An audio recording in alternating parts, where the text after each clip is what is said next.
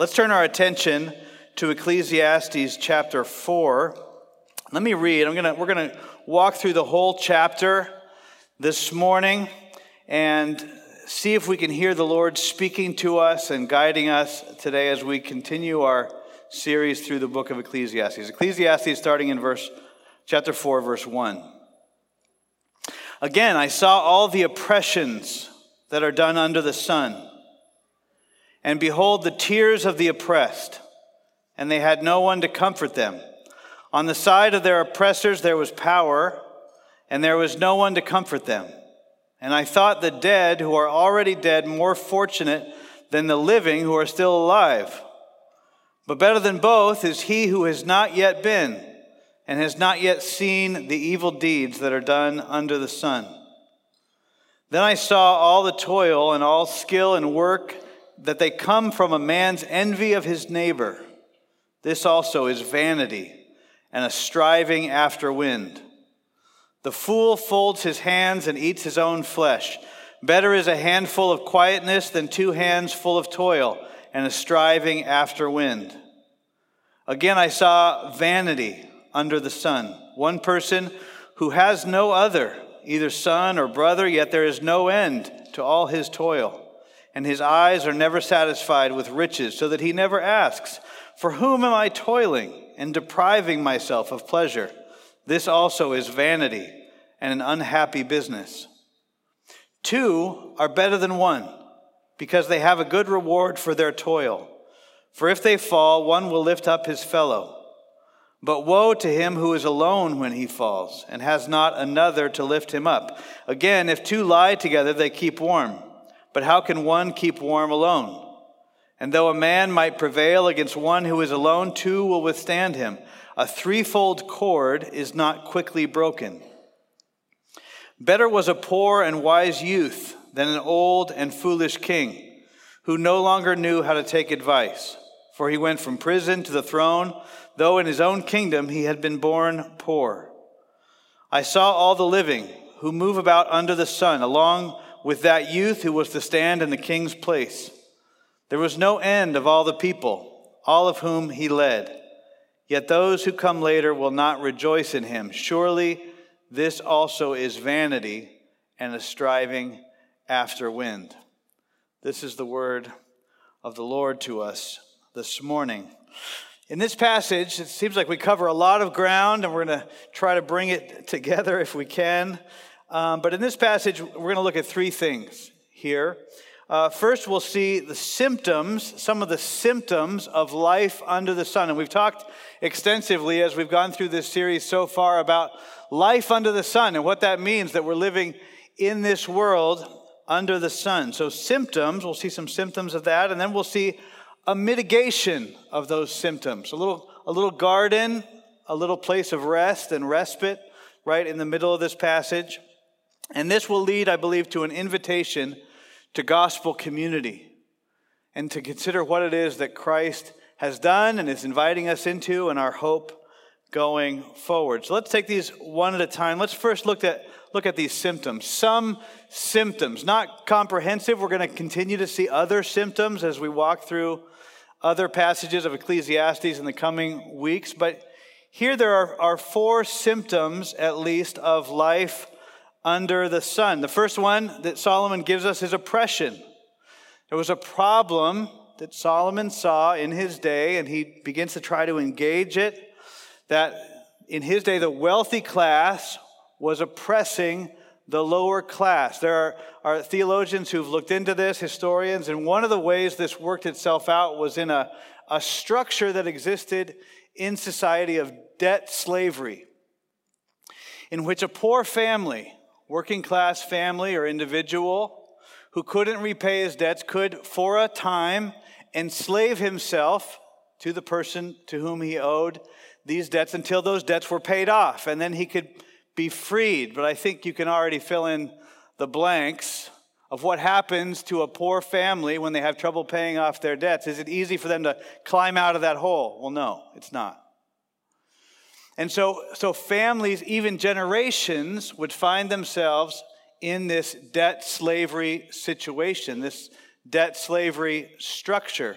There's a few places in the minor prophets or in the Old Testament where, where God, we see him uh, addressing his people because they had been enslaved to foreign powers, but that's not the situation that we're reading about here. This is a neighbor, a fellow Israelite, a fellow member of the people of God, that community, enslaving his neighbors, enslaving a fellow Israeli, enslaving his fellow Jewish believer, someone whom he's been instructed by Scripture to treat as a brother and a, or a sister.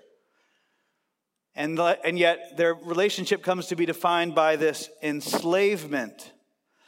And so Solomon observes the, the grinding misery that families, once they find themselves in this position, find it very, very difficult to escape from. And there's very little incentive for those who were in the wealthy class to, to provide means for them to escape because they benefit from having free labor.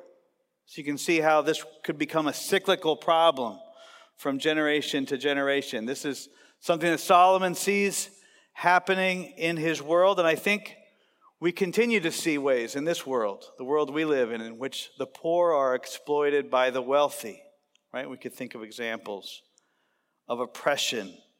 Second problem he addresses is, is that of, of rivalry or competition. We're tempted to say this is just a competitive marketplace situation, but, but Solomon makes sure to point out that this is driven by a neighbor envying his neighbor. So we have, we have a phrase for this, right? The rat race or keeping up with the Joneses. That's still alive and well in the world in which we live, right? This isn't just ancient history. This is, this is really where we live. He also wants to come against laziness that he observes. A man folds his, his hands and self cannibalizes. He eats his own flesh through his own laziness on one hand, but then on the other hand, Solomon also observes uh, overworking. Kind of defines a lot of people's lives in our country. Isn't that true? Overworking, working not just hard enough to provide for a family, but got to go to the next level, got to climb that next ladder, and pretty soon your life is consumed by work. All, Solomon says, motivated by envy. Third problem he notices is uh, something else that work does to us, and I think we probably have, have experienced this to one degree or another. Maybe you have. The isolating effect of work, where Solomon says this guy's been working so hard, he's been working so hard that he hasn't stopped and looked around for a while and says, For whom am I even working? Who am I going to share this with? When he refers to a, a son or a brother, Solomon is talking about who's going to inherit all the fruit of all the hard work that I've done? Well, this person has become so isolated, there's nobody even going to inherit. And so, what's the point of all the hard work he's done? He's working so hard, he never stops to ask himself, why? And Solomon says, This is vanity. It's an unhappy business, he says. I started in my notes to just, as I was studying, to just put S period, A period, W period, because he repeats so often striving after wind. Striving after wind, striving after wind. You're never going to catch it. You're never, it's right, I can, I can almost, you're never going to catch it. So the isolating effect of work. And then this final section that he, he goes in, and, and some commentators label it government problems, which this is hard to identify because our government, as you know, has no problems. We could also label it political acclaim as, as waves that even, I don't know if you identify with this, make us seasick. We feel seasick because of the waves again and again. A new wave of political promises, a new wave of political movements that's going to solve all the world's problems. Another wave. How many waves of political acclaim have you lived through in your lifetime? And are we making progress? Progress is one of our fundamental American values, right? And, and do these waves of political movements and political acclaim, do they serve us? He cites a situation sort of like Joseph, it might be talking about Joseph and Pharaoh.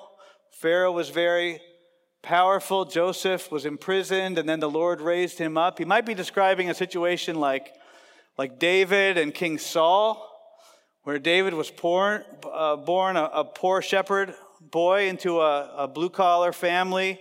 Saul was the powerful king, and yet wouldn't take anybody's advice, went a little bit crazy, lost that power through disobedience to God's leading.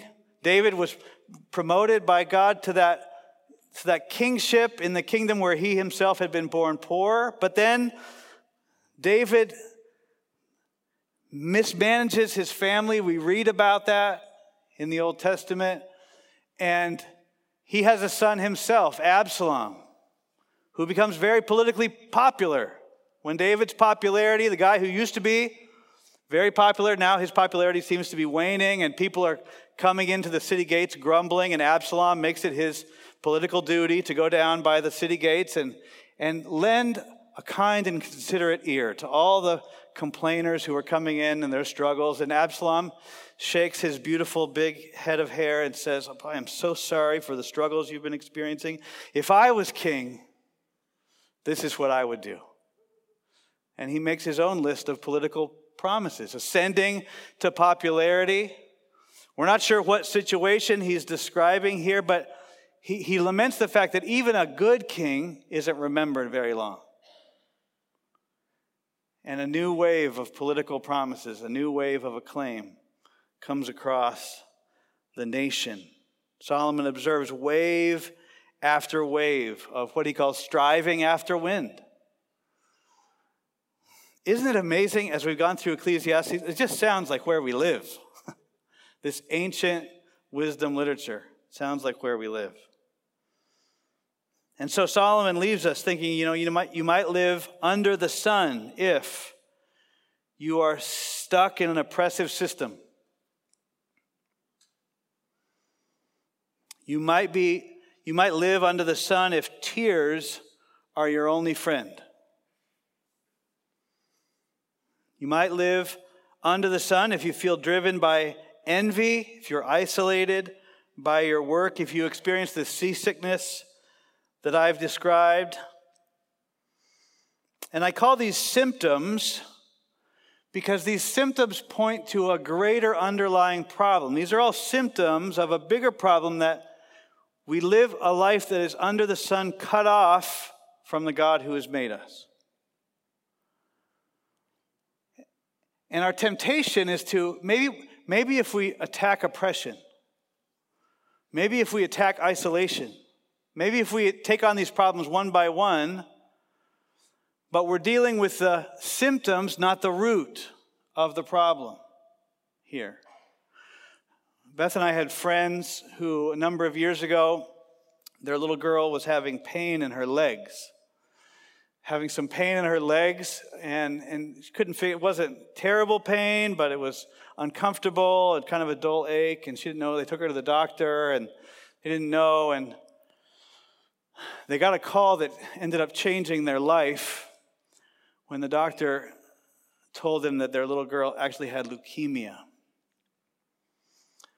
The only symptom she'd had up to that point was pain in her legs. How unloving of a doctor to call and say your daughter has leukemia.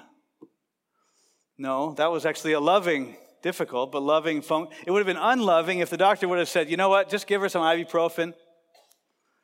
So they'll take care of the pain. We'll just deal with the symptoms, not the underlying problem, right? Solomon is describing symptoms of a deeper problem here, and it gives us pause here to consider in our communities, in our world in which we live, in this nation, do we still observe these problems? Have we made progress? I remember a discussion my senior year of high school where we were talking about have we made progress? And we thought, well, let's look at slavery in our country. We certainly have made progress and we abolished slavery, but then the conversation did come back around to, well, but what about hatred, envy, people who look down their noses at others? That's really underneath a problem like slavery. So we have made progress in regard to a structure like slavery, and yet have we made progress in loving our neighbors? That's a different question entirely. Oppression is a hard one to consider because depending on what oppressive system or what oppressive situation you're describing, it can make you feel maybe defensive or you try to justify that. It's hard to consider. For instance, I'm a big World Cup fan, I'm a soccer fan. Looking forward to, is it Qatar or Qatar? I can never remember how to pronounce it.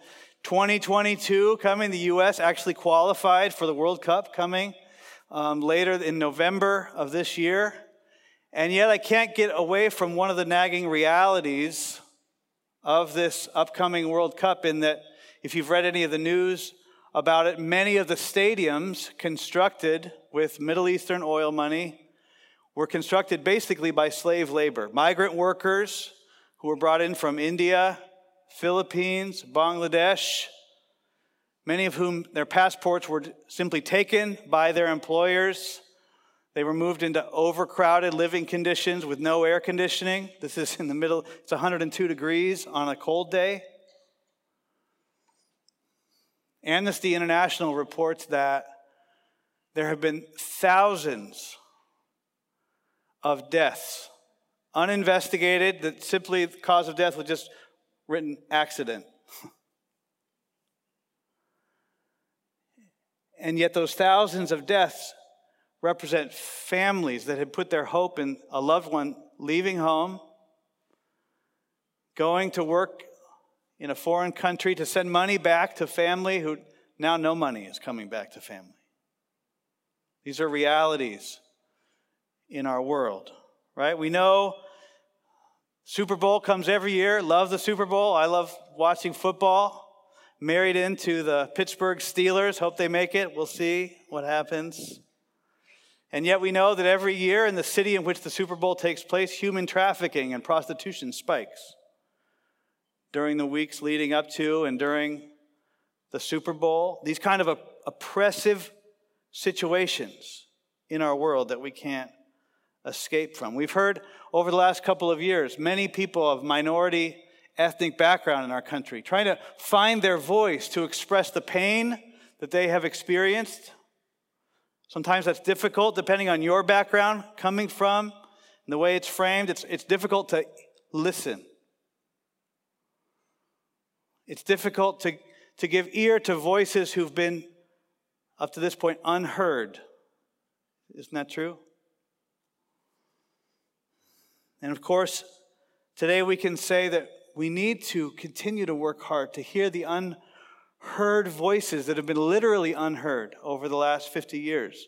63 million babies whose cries never made it to the open air because they experienced the pain of that abortion in the womb of their own mother. We have to work hard to give ear to voices that are unheard? Have we made progress? We still see laziness, we still see overwork, both pitfalls that we can fall into. Isolation, certainly over the last couple of years, we have a, a national crisis of isolation. And we've already talked about politics and the challenges that we see there. And yet, in the middle of this passage, we're not left just in despair. Solomon gives us a little garden. He invites us into a little garden, a little retreat center, a, a, a little place of mitigation where the pain of these realities can, can be made a, a little bit easier to endure because of community because we're not facing this pain alone, right? Everything in this passage was S A W, striving after wind, except for this paragraph in verses 9 through 12. Let me read it to you one more time. Chapter 4, verses 9 through 12. Two are better than one, he says, because they have a good reward for their toil. For if they fall, one will lift up his fellow. But woe to him who is alone when he falls and has not another to lift him up. Again, if two lie together, and there's no sexual connotation here, this is simply two people keeping each other warm here. If two lie together, they can keep warm, but how can one person keep warm alone? And though a man might prevail against one who is alone, two will withstand him. A threefold cord is not quickly broken. There's a progression that he's giving us, giving us here in this little garden that he's inviting us into, this, this little place of, of mitigating the sorrows of oppression and isolation and political acclaim and waves of false promises that are made. A progression from one to two to three, moving us from isolation into community with other people that can encourage us, that can buoy us up, that we can be an encouragement and a strength to them, that we can say, You've fallen down, but I can pick you up. And sometimes we're the ones who fall down. Remember the, the man that was brought to Jesus on a, a cot lowered through the roof by his four friends? Sometimes we're the ones who are carrying that cot, carrying our friend to Jesus. Sometimes we're the one on the cot. we're the ones getting carried to Jesus because of community, the benefits of community that he describes here. Productivity. Two or three people working together can accomplish a lot more. Assistance, warmth, security, strength, companionship, these things mitigate the effects of oppression in our world. When I'm oppressed, when I'm a victim of oppression, if I'm all alone, it's all the worse. But if I have a friend to stand with me, maybe I can trudge through this. We can trudge through it together, right? When I'm caught up in envy, my friend can remind me you know, look, there's, there's more to life. Or, or maybe life too short to get stuck living for only this, right? Companionship rescues us from isolation that we're tempted toward. All of this points us to something that is vital and central to Christianity, and that's an invitation. It's an invitation to gospel community, something that we really value here at Redeemer Church, right? Something that we, we strive toward. It's remarkable when we read about the earliest days of the Christian church, when we read back in like the, in the book of Acts and in other historical documents, we look back and we read about a remarkable community. A remarkable community where if you walked into a, a meeting of Christians in Jerusalem in the first century, you would have seen rich people, wealthy people sitting right next to poor people, worshiping Jesus together, sharing a meal together. You would have seen, and this doesn't seem radical to us, but it would have been at the time, you would have seen men and women in a home together worshiping the Lord. This was not just a, a, secret society for men. This was not a place where the women had to go out to the backyard by themselves. The men and the women were together worshiping. You would have seen majority culture and minority culture people worshiping together, coming together calling each other brother and sister. This is radical. You would have seen religious elite and rebel fringe. You would have seen people who worked for government, like in military, along with revolutionaries who were trying to overthrow the government. People from all kinds of different backgrounds coming together around this man called Jesus. You would have seen both slaves and owners. We read about this in the pages of the New Testament. Slaves and owners, members of one church, coming together to worship. We read these radical statements like there was, there was no needy person in the church at Jerusalem. There was no needy person because people were doing crazy things. the community of, of, of which they were part was more valuable to them than the house they owned. People were selling houses and lands and then bringing it to the apostles' feet to be distributed, not in a controlling way, not in a way, yeah, this is how my name is spelled on the gold brick you put on the wall. To, distributed to the, given to the apostles to be distributed however they saw fit. How should we use this gift of a home that you sold? And you brought, oh, whatever, whatever needs come up. This is a, this is a remarkable, miraculous community that we read about here. Now, if, if we ask someone who had been part of this community in Jerusalem, we read about in the book of Acts, if we had asked them, How did you solve the oppression problem? How did you solve the envy problem? When, you know, when you got together, you had your strategic planning meetings. You brought in some politicians and some social workers, and you, you, you formed a coalition. How, how did you solve these problems to get, to get rich and poor, to get slaves and owners sitting at the same table so you don't have a, a slave strike and a walkout? How do you get them sitting at the same table with fellowship? I think they probably first would have looked at you with a, a little bit of a confused look on their face and said, Well, we didn't really set out to solve the oppression problem. We didn't really set out to solve the envy problem. But I can tell you that Jesus lives among us.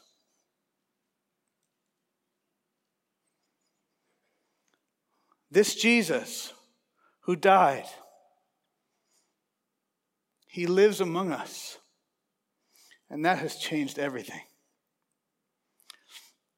And if you would have asked them, Who is this Jesus that lives among you, that has produced such a, a unique and incredible community of people? They probably would have pointed you to Isaiah 53.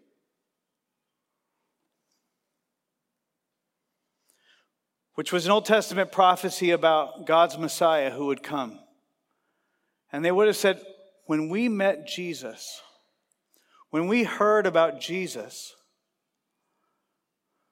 we looked back at this passage and we said, I know that guy. Let me read it for you. Isaiah 53, I want to start in verse 2. For he grew up before him like a young plant and like a root out of dry ground. He had no form or majesty that we should look at him, and no beauty that we should desire him. He was despised and rejected by men, a man of sorrows and acquainted with grief. And as one from whom men hide their faces, he was despised, and we esteemed him not. Surely he has borne our griefs and carried our sorrows. Yet we esteemed him stricken, smitten by God, and afflicted. He was pierced for our transgressions, he was crushed for our iniquities. Upon him was the chastisement that brought us peace, and with his wounds we are healed.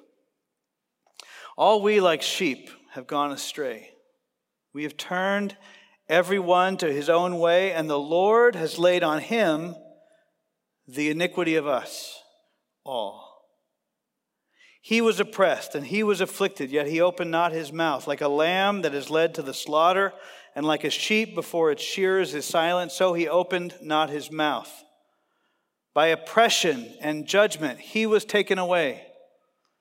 And as for his generation, who considered that he was cut off? out of the land of the living, stricken for the transgression of my people. And they made his grave with the wicked and with a rich man in his death, though he had done no violence, and there was no deceit in his mouth. Yet it was the will of the Lord to crush him. he has put him to grief. When his soul makes an offering for guilt, he shall see his offspring. He shall prolong his days. The will of the Lord shall prosper in his hand. Out of the anguish of his soul he shall see and be satisfied. By his knowledge shall the righteous one, my servant, make many account, be accounted righteous, for he shall bear their iniquities. The message of this church would have been this Jesus who died is alive. He came into this world, he entered into, so if you want to know how he how he solved the oppression problem, I'm not sure I can answer that question, but I do know that Jesus entered into the oppression of this world. Not by becoming oppressive himself, but by receiving and embracing that oppression. He entered this world working hard, not for his own benefit, but to build up his community, to build up the people around him. Jesus did not isolate himself, he did not set himself on a pedestal, quite the opposite. He gathered together a community of people around him, common people, people from every background and walk of life, men and women,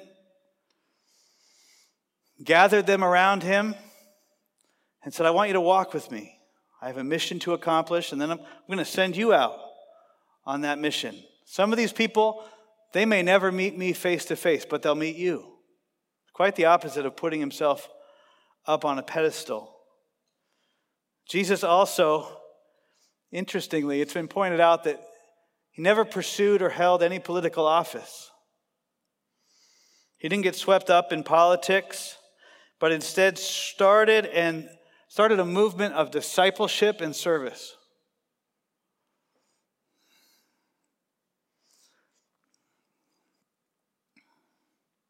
Sometimes I think that we look to God for solutions, but here's an example of God doesn't simply give us solutions, He gives us Himself.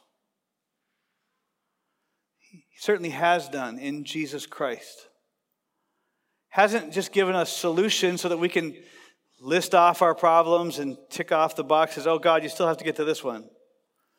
Instead, He's given us Himself in Jesus Christ, who came to enter into all these symptoms that Solomon is describing. Did you hear that as we walked through Isaiah 53? Isn't it amazing?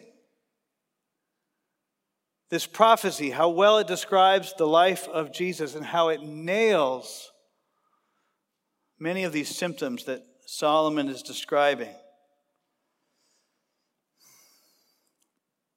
It's interesting then that in the midst of this newfound Christian community, uh, the Apostle Paul writes in Romans chapter 12, exhorting the community how to live as community. And I want to read this to you as well and have us think about could our church be like this? Could we take this up as exhortation, as gospel community, especially in the world in which we live that we've been meditating on. Romans chapter 12, verses 9 through 21.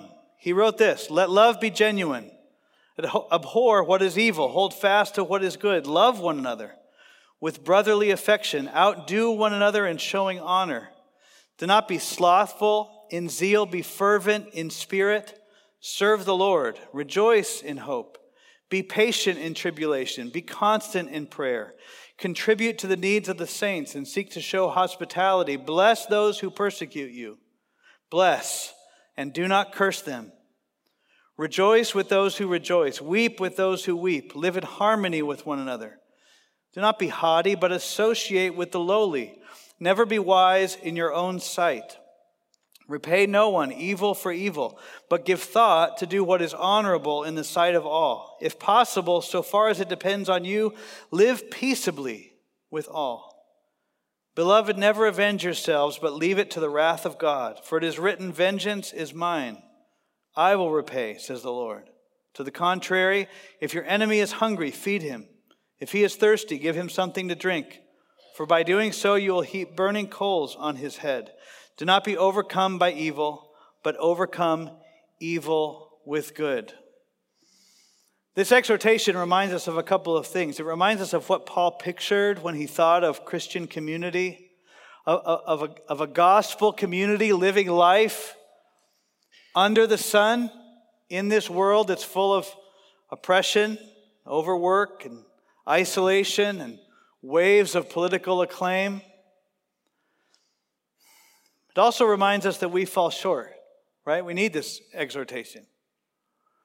That in this sense, do we as the church claim that we are the solution for the problems of this world? No. We ourselves have fallen short in many ways, right? We do. We're a confessional community. We're a community that confesses that we have fallen short as we confess our faith in Jesus. Right? We confess that freely. If you asked anybody in this room, any of the members of our church, I think they would be quick to confess the reality of that falling short in their lives. And yet, because of Jesus, because Jesus is the one who has loved us with a genuine love. Because Jesus is the one who has abhorred what is evil and held fast to what is good. Right? We could go through this passage again. Love, the, since Jesus is the one who has loved us with a brotherly affection, since Jesus has outdone us in showing honor, Since Jesus has not been slothful, but has been fervent in spirit, serving the Lord's purpose. Since Jesus has rejoiced in hope, been patient in the tribulations he walked through, constant in prayer. Since he has met the needs of the saints and shown us hospitality, inviting us in. since Jesus has blessed those who persecuted him and not cursed them. We could go through this whole passage. Isn't that true? That because of Jesus, it gives us a desire to join with believers in every generation who have set a pace in life under this sun, in trying to reach out to provide and innovate in, in medical care to consider the needs of orphans and foster children in our communities, setting a pace in that, setting a pace in education, right? Setting a pace in government, setting a pace in all different facets of the world in which we live, this life under the sun. Not because of us, but because of Jesus. Not because the church has done it perfectly, but because Jesus has loved us first. And so he sets a pace for us and he invites us in to the work which He is accomplishing. And we have a longing, right? We have a longing for that kind of community to be established and to grow, that that kind of fellowship would increase in a world that is full of lots of different kinds of pains and frustrations and oppressions, too numerous for us even to list here. I want to invite our worship team to come to the stage as we finish this up.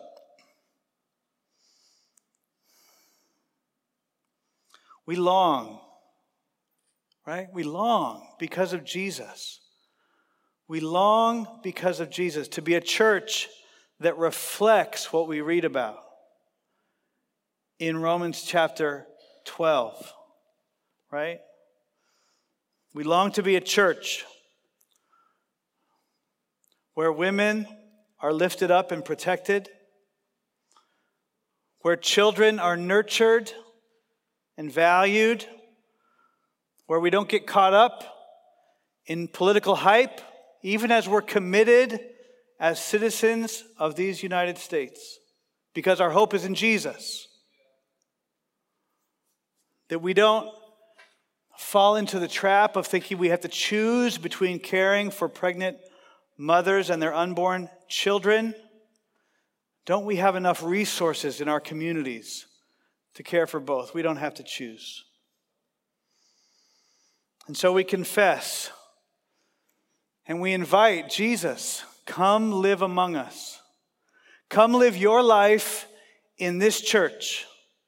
And we pray for that to be true of all the churches across Chesapeake, across Hampton Roads Again, across these United States, in the midst of much political turmoil, Jesus comes. Let's make that our prayer right now. Jesus, we do ask that you would come. We recognize the oppression, the temptations, the isolation, the waves of political movements in this world.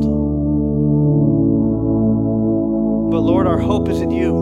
We ask that you would, because you've taken hold of us, we ask that you would come and live your life in us.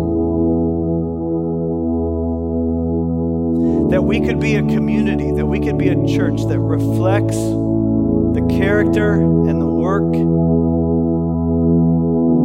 that you have done, that you are doing, that walks in step with and in the power of your Holy Spirit that we might know and offer the love of our Father in heaven. Lord, we pray that you will lead us in that because of Jesus.